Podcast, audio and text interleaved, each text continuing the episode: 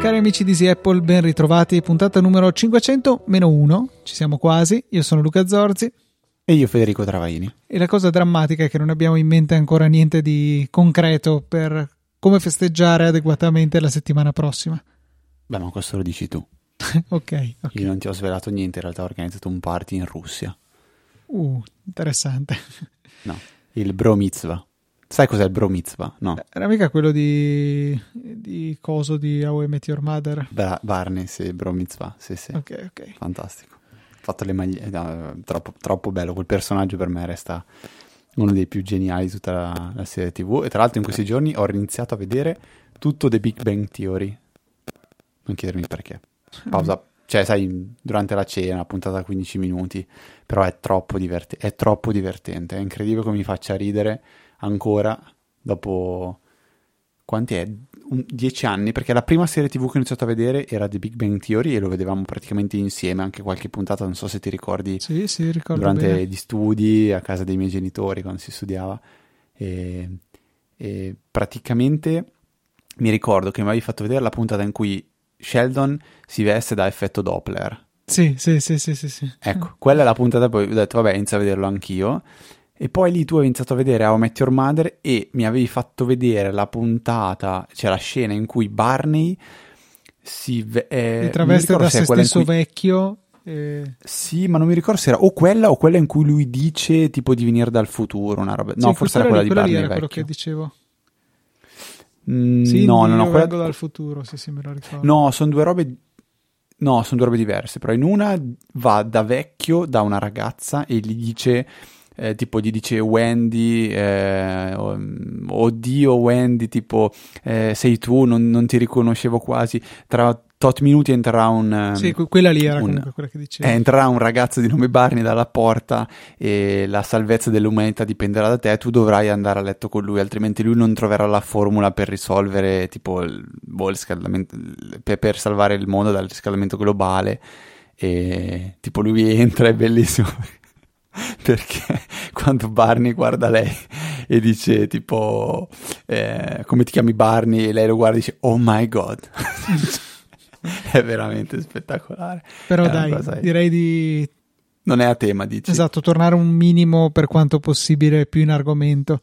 Direi di cominciare con il sondaggio che avevamo lasciato, o meglio, mh, avevamo un po' nominato la puntata scorsa, è arrivato un po' in ritardo, però c'è già un- una partecipazione sufficiente a poter trarre delle conclusioni.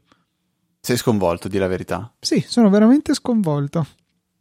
Cioè, io non me lo aspettavo minimamente questa, questa diciamo così, eh, maggioranza di persone che ascolta le puntate selezionando manualmente la, la puntata, lo show che vogliono ascoltare. Si parla del 65%. Da mh, di cui non facciamo parte io e Luca, perché io e Luca, come abbiamo già detto, abbiamo la nostra playlist che in automatico ha un po' delle sue regole e, e mh, parte a riprodurre quello che serve. Nonostante io, a differenza di Luca, un po' più spesso tendo a dire, vabbè, quella puntata lì me la voglio ascoltare perché mi interessa, perché, perché magari salto, o magari è un po' a volte per pigrizia perché dico, ah, forse dovrei migliorare un attimo le regole della playlist, perché preferirei ascoltare prima questa di quell'altra, magari non lo fai la prima volta, cambi semplicemente manualmente la puntata e continui così, però eh, sono abbastanza sconvolto. Mm, Non c'è altro da aggiungere, direi che magari comunque, eh, avendo citato un po' la puntata scorsa, un po' questa, qual è il nostro metodo di ascolto dei podcast, abbiamo ispirato un po' qualcun altro a esplorare le funzionalità, diciamo, di playlist automatiche e valutare se può essere un metodo di ascolto che funziona per i nostri ascoltatori. Ci resta però da dire che in sett- settimana scorsa eh, ci siamo dimenticati. Che podcast ascolta la tua ragazza? Eh, oddio, podcast di notizie, di, eh, podcast più sul suo ambito professionale, eh, qualche podcast tipo BBC su argomenti generalisti, niente di tecnologia, questo è certo. Qua- quando li ascolta? la mattina andando al lavoro e poi pomeriggio tornando. Ok, quindi anche quando lei si sposta, dici, piuttosto che ascoltare la musica o, o, o comunque non ascoltare niente, il podcast è sicuramente... No, beh, sicuramente no, a mio parere è più interessante. Poi io, a me capita di ascoltare... Tu, as- cioè, allora, aspetta, passa indietro. Ti capita ancora di ascoltare musica in macchina quando sei da solo? Cioè, Sì. di sostituire al podcast la musica o invece il podcast è il 99,9% delle volte? Il podcast è il 99% delle volte, ma c'è lo spazio anche per la musica. Un po' meno che in passato, ma c'è. Cioè, ogni tanto ho voglia di ascoltare musica. Mm, ok, sì, sì, anch'io ho questa, questa eh, esigenza a volte dove dico no, adesso mi ascolto mo- tipo di recente è uscito l'album di Gazzelle e dici vabbè, un po' di loop di album di Gazzelle è- fa bene a me. Poi, poi la musica l'ascolto molto più spesso in casa con Alicchia o Alessia.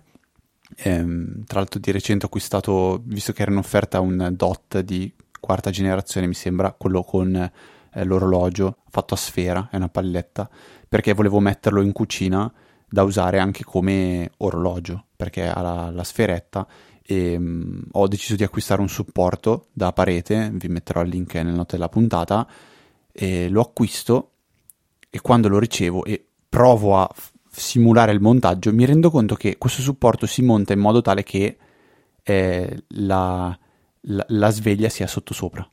Cioè l'orologio risulta eh, sottosopra, rotato di 180 gradi. E non esiste la possibilità di dire all'Amazon Echo eh, di ruotare l'orologio di 180 gradi, quindi metterlo sottosopra. Mi sono chiesto che cavolo di senso ha un supporto del genere. Ok, se non mi interessa assolutamente vedere l'ora, però è come andare a coprire, a eliminare una funzione che hanno gli Echo.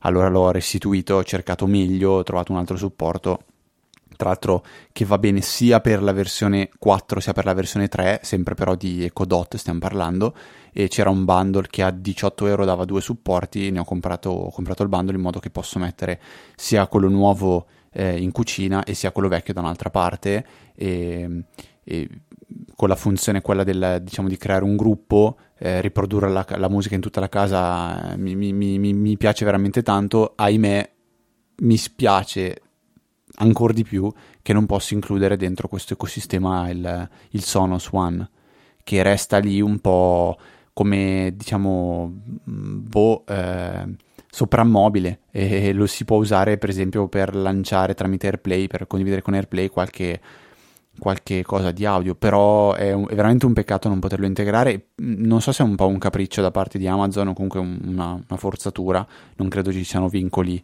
E, mh, anche se però purtroppo non si riesce a fare nemmeno con Home Assistant, avevo provato a chiedere in un gruppo- nel gruppo di Telegram del quello di saggiamento dei smart home, ma non, non c'è proprio modo di, di integrarlo.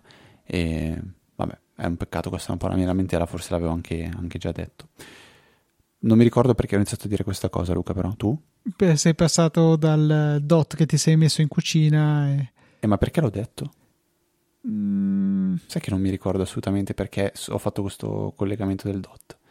Boh, è un vabbè. collegamento del dot, effettivamente. È un collegamento del dot, ok. Passiamo ai follow up, Luca. Ne sono arrivati diversi in questa, in questa settimana e alcuni molto interessanti. In, in primis, eh, Nicolò, che eh, ci ha mandato una, una mail bella corposa che abbiamo riassunto con queste parole. Ehm, si, si- si rifà a quel racconto di Luca del collega che gli aveva preso il telefono e gliel'aveva spento, nonostante non avesse né password né nient'altro.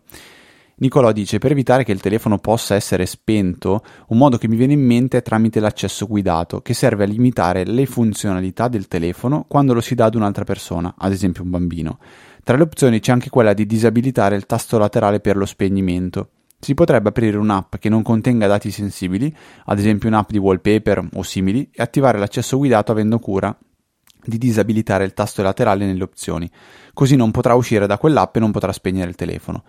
Naturalmente è possibile impostare un tempo dopo il quale il display si spenga, ad esempio 30 secondi, in modo che non rimanga sempre acceso a consumare batteria.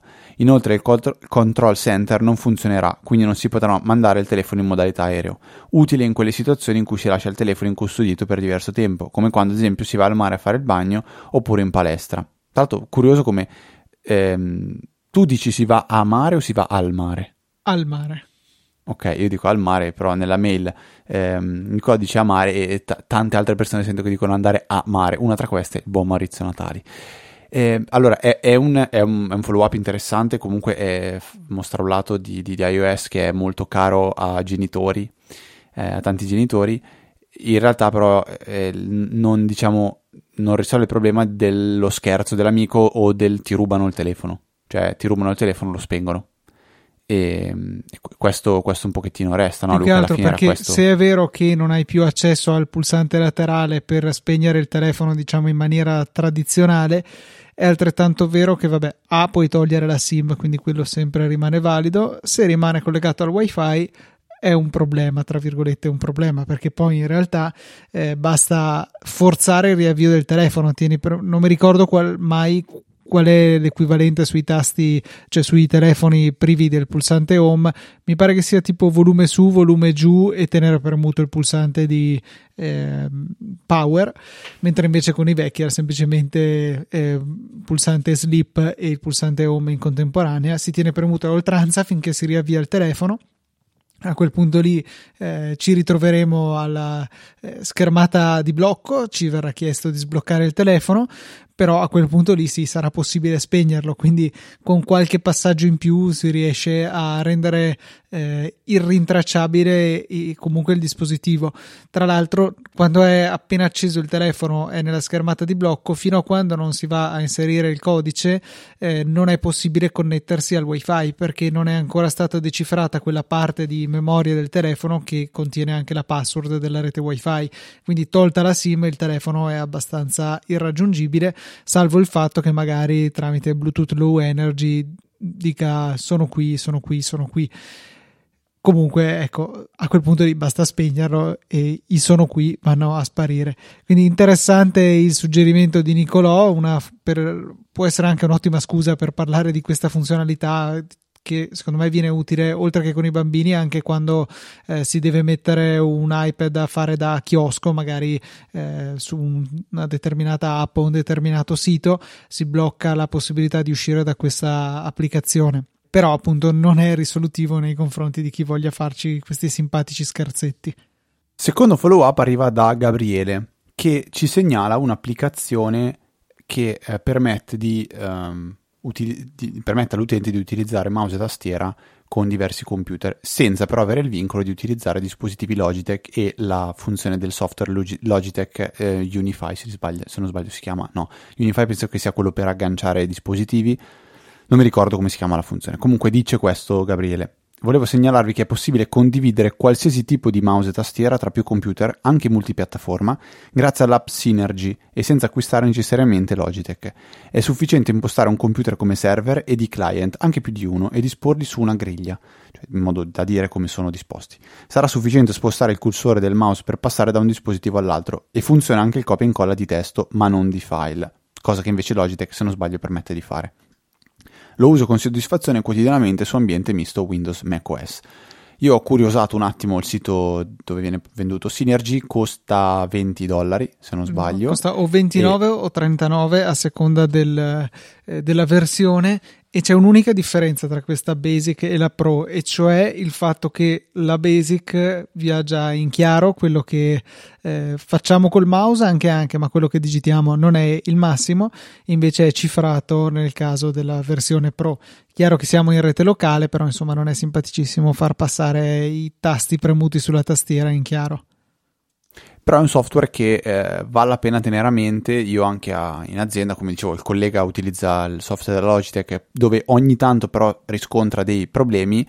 Eh, gli ho già ventilato di magari fare un tentativo con, con Synergy. Non ho visto un periodo di trial, però non so Luca, tu che hai curiosito se c'è davanti eh, agli occhi in questo momento, lo vedi? Io l'ho, l'ho, l'ho, l'ho guardato proprio questo pomeriggio, non ho trovato un, un, una trial. Mm, Niente. No, no, non c'è, devi paghi e poi provi. Forse eh, una... questo... magari poi ti fanno il rimborso se non ti trovi bene nei primi 30 giorni, però insomma un po' fastidioso. Una trial per un prodotto a pagamento eh, mi sembra sì. sempre doverosa. Basta anche una settimana, tanto una, una cosa del genere, cioè la, la, provi una settimana, se funziona, la usi e secondo me ci, ci starebbe.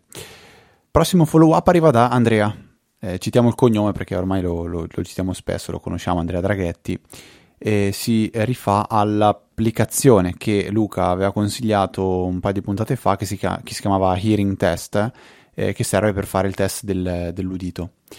Tra l'altro io non l'ho ancora provata, ce l'ho lì, ma tutte le volte che mi, mi rendo conto di provarla sono, in, sono, magari in ufficio e l'ambiente non è, non è proprio eh, tranquillissimo e allora dico no, bisogna farla con, in una stanza diciamo silenziosa. E ehm, Andrea dice questo. Da diversi anni ho problemi di udito causati principalmente dagli acufeni che mi accompagnano giornalmente e uso anche, eh, anche io almeno dal 2018 l'applicazione che avete descritto per valutare il mio livello di sordità. L'applicazione è molto affidabile, in allegato vi allego la prova tonale effettuata in uno studio professionale all'interno della cabina insonorizzata e quello fatto con l'applicazione e l'andamento è veramente molto similare. Voglio invece ringraziarvi perché non conoscevo la possibilità di adeguare l'audio dell'iPhone in base al mio udito. Funzionalità fantastica, l'ho appena attivata e già un primo feedback mi sembra di ottenere un audio più chiaro a frequenze alte dove ho difficoltà di udito. Quindi Luca, grazie per averci consigliato, ti ringrazio anch'io per aver consigliato questa cosa ai nostri ascoltatori e questo spero possa essere per molti di voi, alcuni di voi, anche una conferma di eh, provare a scaricare questa applicazione, link nelle note della puntata e eh, attivare quella, quella, funzionalità che ricordiamo Luca permette tramite l'accessibilità di andare ad adeguare ehm, la, la, la, diciamo, i, i canali audio che utilizza l'iPhone per adattarsi meglio a quella che è la vostra ehm, particolarità di, di, di, diciamo, di capacità di udito, ecco, mettiamola così, detta in parole molto scientifiche. Ultimo follow up di oggi ci arriva da Samuele che avendo anche sentito quello che io dicevo circa eh, le cover Apple in pelle che tendono un po' ad uscire, lui comunque ci suggerisce un'altra marca, si chiama Mui, Muggio, Muggio, qualcosa del genere. Moggio, se non sbaglio. Eh, Muggio, sì, con Muggio, due J. Muggio con due J, sì, Muggio, mi ricordo le due J io. Che fa dei, dei prodottini effettivamente molto interessanti. Lui dice di qualità estremamente superiore rispetto a quelle di Apple. Eh, non costano poco, non che costino lui ci dice non costano poco, aggiungo io in realtà eh, anche quelle di Apple costano care e queste costano un po' meno care, quindi eh, sicuramente ci siamo poi per un prodotto di qualità superiore e ci sono in vari colori e due varianti con la taschina posteriore per inserire una o due tessere oppure priva di taschina. I prezzi sono rispettivamente di 50 e 45 euro che comunque è meno di, del prezzo richiesto da Apple per lo stesso tipo di cover. Eh, mi spiace averle scoperte solo adesso, magari avrei considerato eh, di provare queste anche perché hanno quello che per me è un grosso vantaggio, cioè che abbiano la parte inferiore del telefono libera, cosa che insisto a dire non sopporto della cover eh, ufficiale Apple, che tra l'altro ha anche l'ulteriore e spiacevole effetto collaterale di essere un raccogli-polvere piuttosto efficace, cioè qualsiasi schifezza io abbia eh, nelle tasche dei pantaloni viene inevitabilmente raccolta da, dai eh, ritaglini che servono per il microfono, l'altoparlante e il connettore Lightning. Questa è anche una discussione che è nata nella Easy Chat in questi giorni eh, riguardo questi problemi che alcuni hanno alcuni non hanno. Poi sì, non è tanto il, fa- il, fatto che si vada a infilare tra la cover e l'iPhone sotto, sotto lì che è fastidiosissimo, secondo me. Eh, quel, da, da, non so se prova a descrivere, cioè vedi quell'alone di, di, di, di bianco che si crea praticamente sotto, sotto la cover e, e tra la cover e lo schermo nella parte alta, nella parte laterale del, del, dell'iPhone. Non so se è questo lo sporco che dici tu o se ti riferisci a... No, no, quello proprio sotto, nei buchi. Eh, no, io... io Ci sono i ritagli de- nella cover per appunto lasciare libero l'altoparlante, microfono e jack di ricarica e lì si accumula eh, tutta la schifezza del mondo. No, io eh, parlavo, parlavo di altra, diciamo. Ok, follow up li abbiamo archiviati, li possiamo archiviare. Eh, c'è iOS 14.5 che eh, è da un paio di puntate che diciamo essere, essere nelle, nelle, nelle, tasche dei, dei, beta tester. Ricordiamo che c'è la beta pubblica della 14.5, questo non lo so. Sì, sì, c'è, mi pare proprio di sì. C'è una beta pubblica che comunque vi sconsigliamo di, di, installare per i soliti motivi soliti di Eritrea, a vostro rischio e pericolo.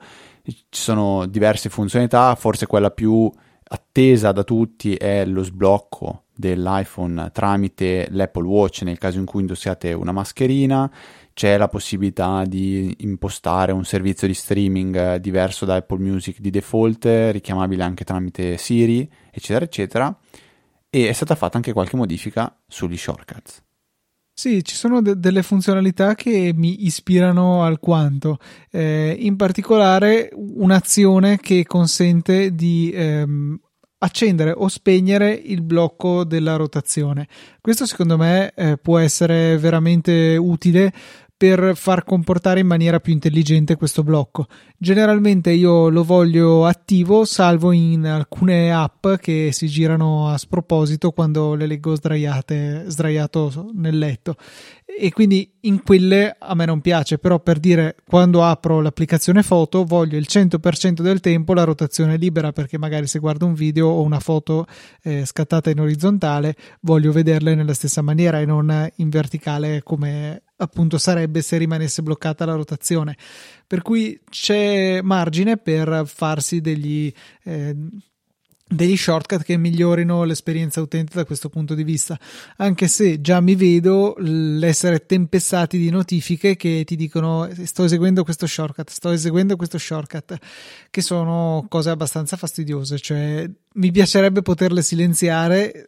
Sono molto grato che Apple ci abbia dato la possibilità eh, con iOS 14 di liberalizzare praticamente tutti i trigger che possono far partire eh, degli shortcut che quindi non hanno più bisogno di andare ad autorizzarli manualmente a ogni volta che vengono eseguiti però per contro sono piuttosto irritato da questa, eh, questo mare di notifiche che si crea ogni volta.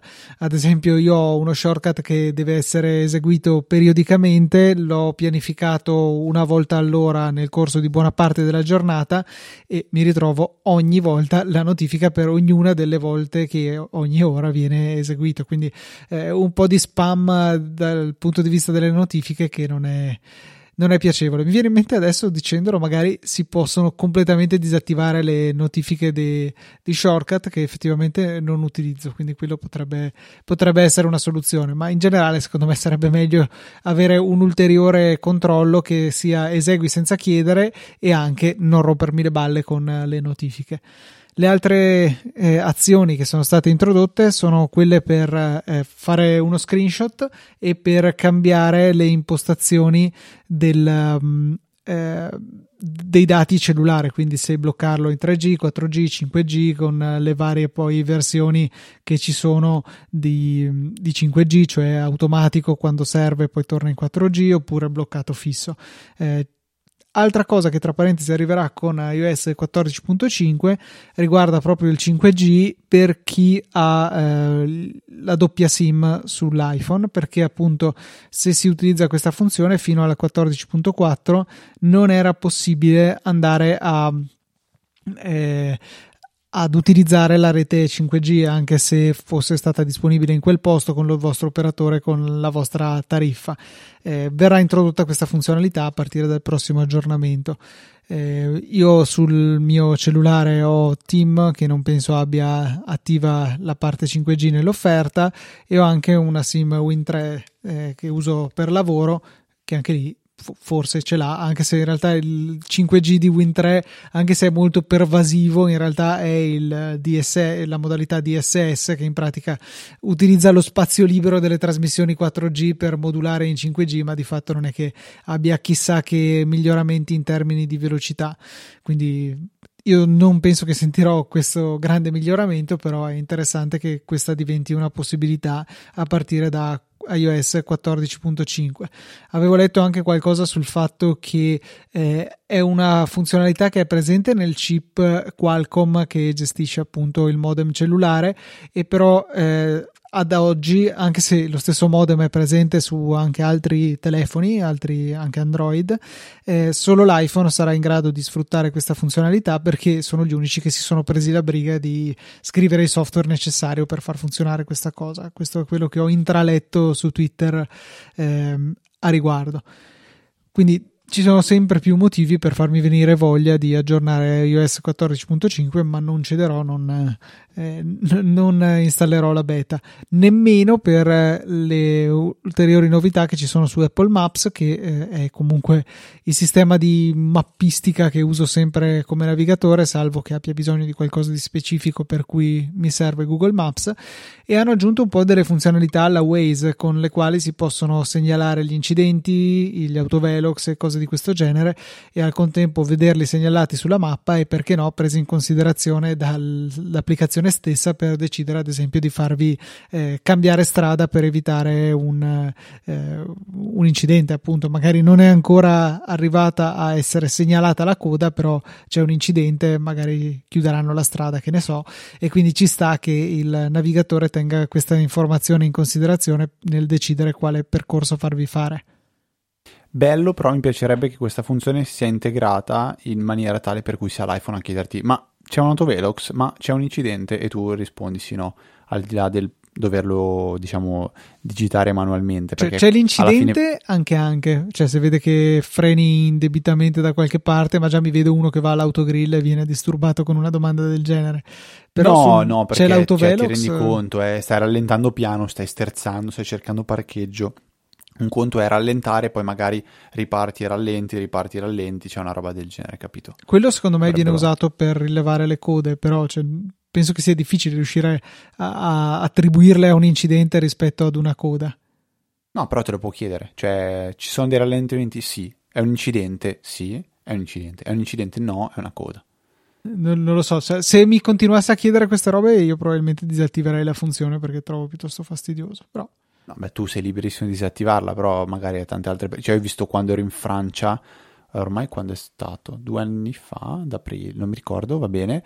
Ero in Francia dove usano tantissimo Waze e eh, il guidatore aveva il, lo smartphone con su Waze mentre guidava e mentre guidava Waze ogni tanto gli faceva le domande e lui rispondeva sì, no, va bene, non va bene, sbagliato, no, sì, qua sì, grazie, ok, confermo ma serenamente, senza che, cioè glielo, glielo chiedeva allo smartphone e lui lo faceva. Nel senso è un modo per dire tu dai qualcosa in cambio di qualcosa che ti torna indietro. Poi se ti dà fastidio lo disattivi e lo fai manualmente. Sì, cioè, trovo che sia molto distraente una roba del genere. No, ma se, pensa che bello, cioè, no, che bello non, non lo so, eh, non lo so bello o non bello perché poi tante cose magari sembrano fighe, poi quando le vivi dici ok Ciccio calmo. Cioè se Siri banalmente ti chiede ma c'è un incidente? Tu dici sì. C'è una, co- c'è una coda sì. Sì, ma Poi arriva magari a un punto in cui lo capisce da solo, cioè Google Maps non mi ha mai chiesto se c'è un incidente o altro, eppure lo capisce da solo.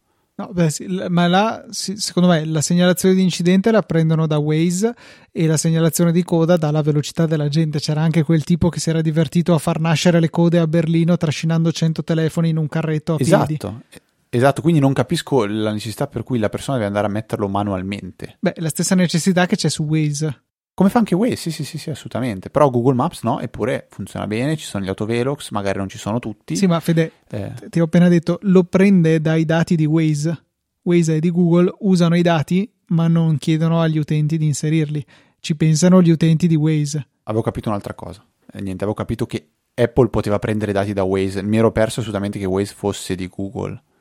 Ah, sì, sì, è di Google da anni ormai. Ah, chissà perché c'è ancora allora. Mi chiedo. Beh, non so, perché forse cioè, gli utenti di Waze sono gli schiavetti di quelli con, uh, con, Google Maps. Non lo so, effettivamente è un po' un doppione. Perché non unire le funzionalità in, in un'unica app, tutto sommato, visto che fanno la stessa cosa? Sì, questa cosa un po' mi, mi, mi, mi mi lascia a bocca aperta. Non, non, non, sapevo assolutamente che Waze fosse di Google, cioè me l'ero perso. Se mi dice che è da anni, probabilmente sì, me lo sono decisamente, decisamente perso. Vogliamo parlare di novità di iOS 14.2? Eh sì, è un po' che aspettavo ci fosse una calma sufficiente a parlarne dal 3 dicembre nella nostra scaletta. E, appunto, avevo notato eh, a caso che le chiamate su FaceTime si sono sempre viste bene, ma si vedevano meglio ancora, e chiaramente in condizioni di connessione buona. E non mi spiegavo il perché e poi è arrivato questo articolo di Mac Rumors che me l'ha spiegato eh, con appunto iOS 14.2 senza che questo fosse menzionato in nessuna lista di novità o nient'altro Apple ha introdotto il supporto alle chiamate con video in 1080p con eh, modelli di iPhone dall'8 in poi in pratica. E sembra cioè se me l'avessero chiesto Luca, si vedrebbe secondo te la differenza passando da 720 a 1080? Avrei detto, ma insomma, difficile. Invece no, la, la differenza si vede, si vede, come e è molto piacevole fare una chiamata FaceTime così ad alta definizione. Poi comunque le, chiamate, le telecamere frontali dei dispositivi sono più che decorose per quanto riguarda eh, le i video in 1080, ecco poi magari non faranno dei video in 4K super belli, però un 1080 soprattutto visto alla dimensione dello schermo del telefono eh, si vede molto bene, cioè è buffo osservare come se si sta conversando con qualcuno su FaceTime, riesci a vederli i peli della barba uno a uno, ecco con quella eh, risoluzione lì, mentre invece con risoluzioni inferiori eh, è un po' più confusa, più soffice diciamo il confine e, e tutti i tratti de- del volto. Così invece con questa, eh, questa risoluzione maggiore è, è tutto molto più nitido. È indispensabile? No, però sicuramente aiuta. Immagino che abbiano eh, sfruttato la codifica H265 eh, per, eh, per appunto eh, ridurre il, lo spazio occupato quindi la banda richiesta da questo video a risoluzione maggiore quindi dare la possibilità senza aumentare il consumo effettivo di banda di dare una, ehm, una risoluzione maggiore, una qualità migliore alle chiamate. Non so se tu ci hai fatto caso, non so se usi FaceTime in assoluto.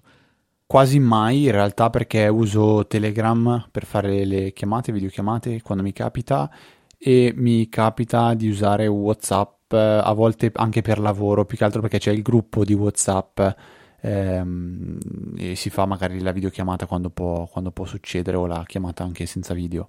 FaceTime forse con mia mamma a me è capitato di fare delle videochiamate di gruppo con WhatsApp, ma dire che fanno schifo è veramente un, un complimento, cioè si vede male a scatti, saltano, per carità. Eh, ero in una situazione in cui eravamo in quattro o in cinque e c'era un interlocutore che era in condizioni di rete sfigata, però mi sembra discutibile come minimo che se uno ha una connessione scadente eh, tutti debbano vedere male, però insomma no, non mi ha mai convinto la parte eh, video di Whatsapp, invece l'audio ok funziona, alla fine l'audio è più facile da gestire. No, beh, ma neanche me convince la cosa, semplicemente cioè, c'è quello, no, è sì, facile, okay, certo. basta, cioè, c'è già il gruppo su WhatsApp, basta cliccare chiama e parte la chiamata se invece devi usare Skype, allora accendi, allora attacca le cuffie, la connessione è scadente, ti si sente male, cioè è un disastro. Con WhatsApp perlomeno l'audio si sente male, però si sente. Ma di tutto il tuo racconto, a me la cosa che mi ha stupito è sentir dire da Sir Luca Zorzi: Non pensavo si vedesse la differenza tra 720p e 1080p. Cioè, puoi, giustif- puoi, giustificare questa tua affermazione? No, la giustifico nel contesto della videochiamata, perché non stiamo parlando di un film che comunque vedi magari su una televisione decorosa, sono eh, immagini girate in maniera attenta alla qualità, sicuramente più di quella che potrebbe avere una persona qualsiasi col telefono in mano, eh, che poi comunque ha la telecamera che ha, cioè è questo il contesto per cui secondo me in una videochiamata non mi aspettavo che facesse così tanta differenza il passaggio da 720 a 1080, invece la differenza c'è, c'è ed è decisamente percepibile. Sono d'accordo. Non ho ancora, non, non, non ho, ripeto con mia mamma ho fatto qualche chiamata FaceTime, però... Eh più che altro perché lei inquadra il cagnolino e guardo il cagnolino. Il cagnolino in HD si vede bene. Tra l'altro poi è abbastanza buffo che sia così evidente la, la, differenza, considerato che lo schermo dell'iPhone, se non sbaglio, non è nemmeno 1080 pieno, è un, a qualche risoluzione intermedia, però è sicuramente più di 720 e quindi eh, lo stesso la risoluzione maggiore porta a, ad una video più godibile. E non so se ti capita di farlo. Io, anche se guardo un video sull'iPhone, eh, di solito quando è disponibile lo metto in 4K, anche se lo schermo palesemente non, non è in grado di visualizzarlo, ma si ottiene un bitrate maggiore alla fine trovo che si veda meglio. Non so se è un effetto placebo, ma mi sembra che i video appunto siano migliori se visti in 4K pur su uno schermo che 4K non è. Effetto placebo o non, se tu sei più contento lo apprezzi bene, cioè è comunque positivo, no? Sì.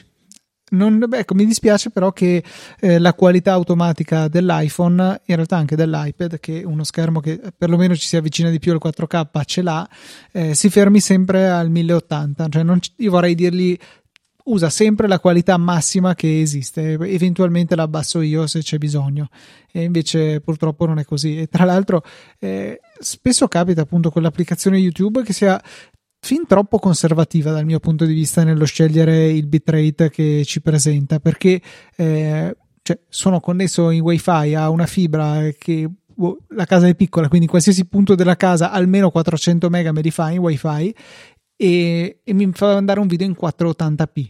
Cioè, qual è il significato di farmelo vedere in 480p? Per me dovrebbe partire a, a, crescere più in fretta. Vuoi partire in 480 perché non sei sicuro che la connessione sia abbastanza veloce. E poi la cosa assurda è che io apro le stats for nerds che si possono vedere su, eh, su, sull'applicazione YouTube, si vede che ha bufferizzato 3 minuti di video e quando stava scaricando lo stava scaricando a so 200 mega, una cifra a caso e quindi ce la faceva tranquillamente a a farmi vedere il video direttamente in alta qualità, però ha deciso di no e quindi questo mi urta un pochettino, vorrei la modalità sempre super mega qualità, grazie. Sono son d'accordissimo, sono d'accordissimo. Passiamo alle domande, Luca. In realtà è soltanto una. Arriva da Massimo e tratta un argomento a te molto caro, le VPN. Dice Massimo: Ciao ragazzi, tutto bene? Sì, tutto bene, Massimo, grazie. Mi capita spesso di collegarmi a dei servizi presenti sulle varie LAN aziendali e di casa e per fare questo devo prima di tutto attivare la VPN. Sì, io infatti prima ho detto che si parla di LAN invece si parla di VPN, vero? Dato una... ero lapsus. Ogni volta dice per attivare la VPN, solita procedura.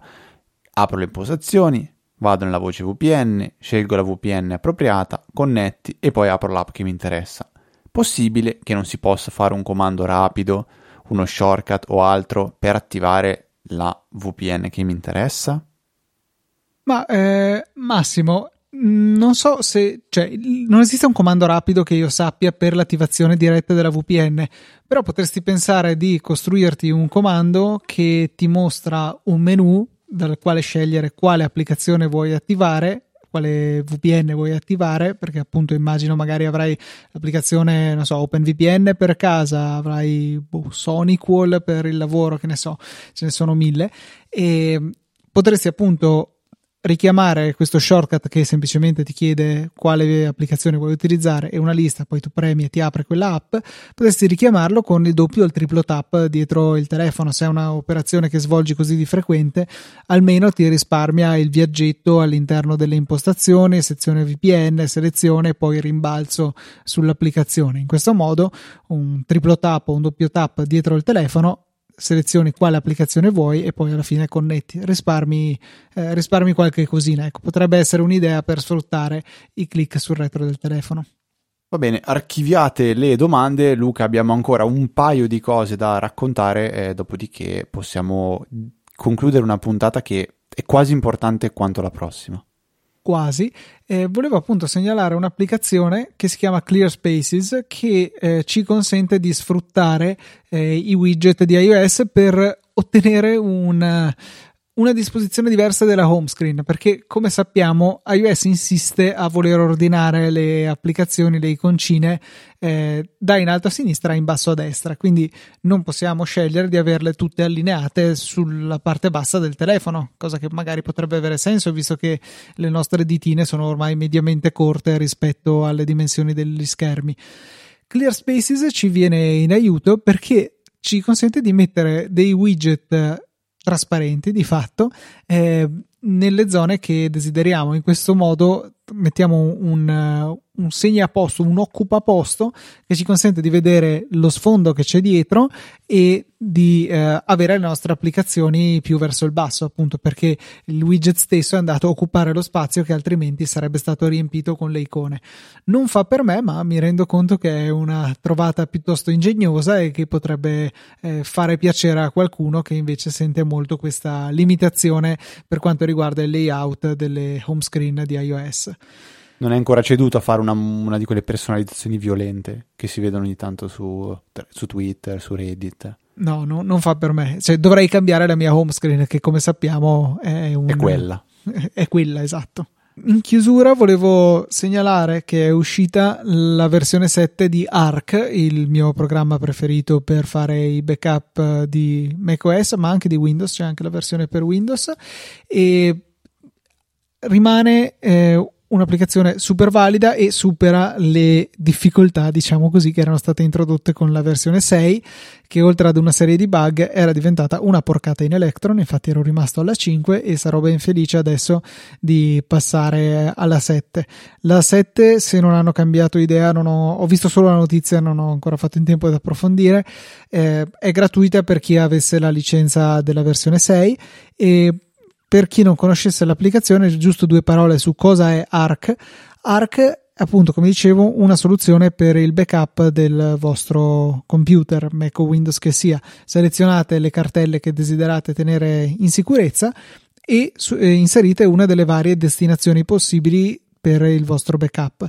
Supporta ad esempio Dropbox, Google Drive, OneDrive, eh, connessioni SSH, connessioni, cioè una cartella qualsiasi che può essere locale su un disco USB, supporta connessioni di rete, quindi magari su un NAS, e supporta anche tutti quei vari servizi che ehm, offrono delle API simili a S3 di Amazon e quindi potete veramente mettere i vostri backup dove più vi aggrada vengono tenute le versioni intermedie, potete tornare indietro nel tempo, potete ripristinare i file, insomma è un'applicazione veramente con i fiocchi e che è parte fondamentale della mia strategia di backup.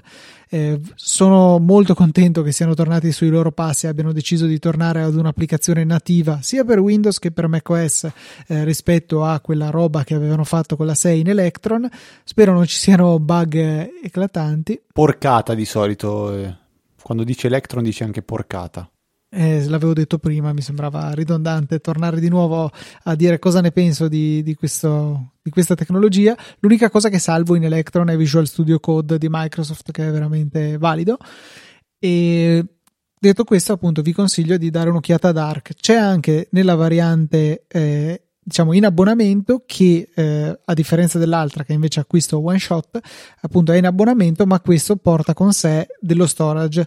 Mi pare costi 6 dollari al mese per un, ehm, eh, un tera di spazio da usare anche su più computer. Quindi un po' un modello diverso rispetto a Backblaze dove si paga a computer ma lo spazio è illimitato, qui si paga a spazio ma i computer sono illimitati. In base alla vostra mole di dati può essere più o meno conveniente un modello oppure l'altro.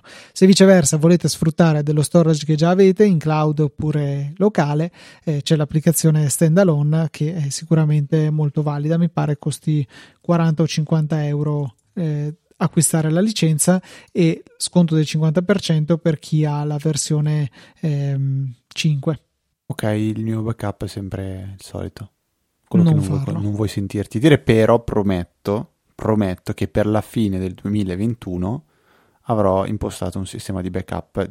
Non so ancora di che cosa, però ci sarà, così potrò dirlo e tu non ti potrai arrabbiare. Almeno, almeno per le foto tu non e hai un le foto, però vorrebbe dire fare il backup della libreria di foto esatto. su, su, su, su, una piatta, su un qualcosa, su un qualcosa.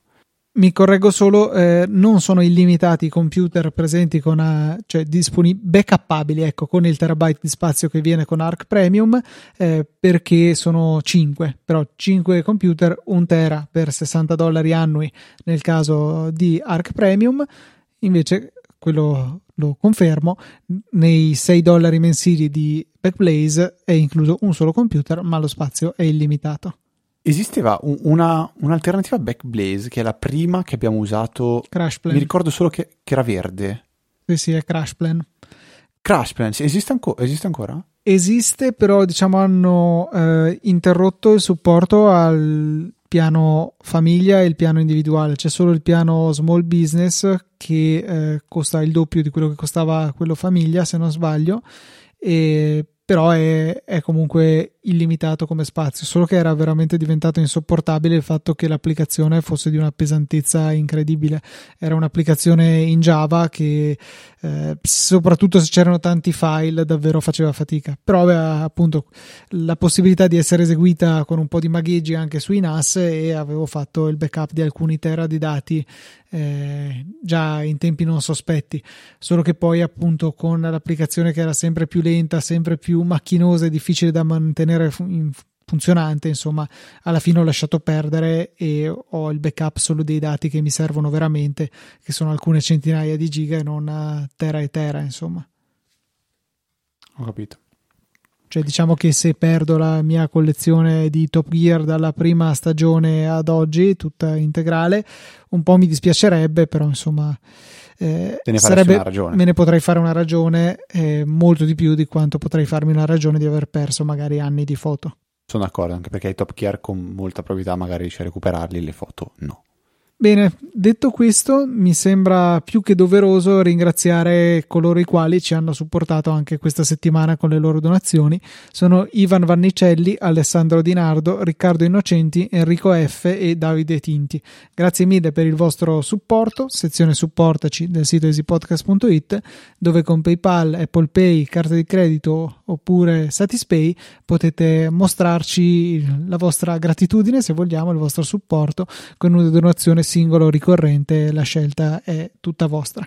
Grazie mille anche ai donatori di questa settimana. Vi ricordiamo per prima cosa che se siete delle brave persone e volete dedicarci 5 minuti di tempo per lasciare una recensione sull'applicazione Apple Podcast o tramite l'ormai defunto iTunes, eh, a noi fa molto piacere e in cambio la, eh, leggeremo la vostra recensione eh, in puntata, quindi siete invitatissimi a farlo e a magari a condividere anche con i vostri amici questa passione che avete di Easy Apple e magari porteremo delle nuove orecchie e anche delle nuove eh, voci eh, in, in, Easy Apple perché ricor- ci piace sempre ricordare che dalle vostre mail, dalle vostre segnalazioni, dai vostri follow up possono nascere delle curiosità. Prendiamo per esempio in questa puntata, se voglio dirne una, è Synergy di Gabriele, un'applicazione che non conoscevo che sicuramente eh, a tutti noi farà comodo eh, sapere, prima o poi ci tornerà utile. Per entrare in contatto con noi bisogna scriverci tramite l'indirizzo email info-easyapple.org oppure su Twitter trovare me e Luca direttamente con i nostri account sono ftrava e lucatnt. Se avete dubbi o se non avete capito quali sono i nostri username li trovate di, visitando il sito easyapple.org che è super facile oppure spulciando un po' le, nelle note della puntata. Per questa 499esima puntata è tutto. Un saluto da Federico. Un saluto da Luca. E noi ci sentiamo la settimana prossima con la 500esima puntata di Easy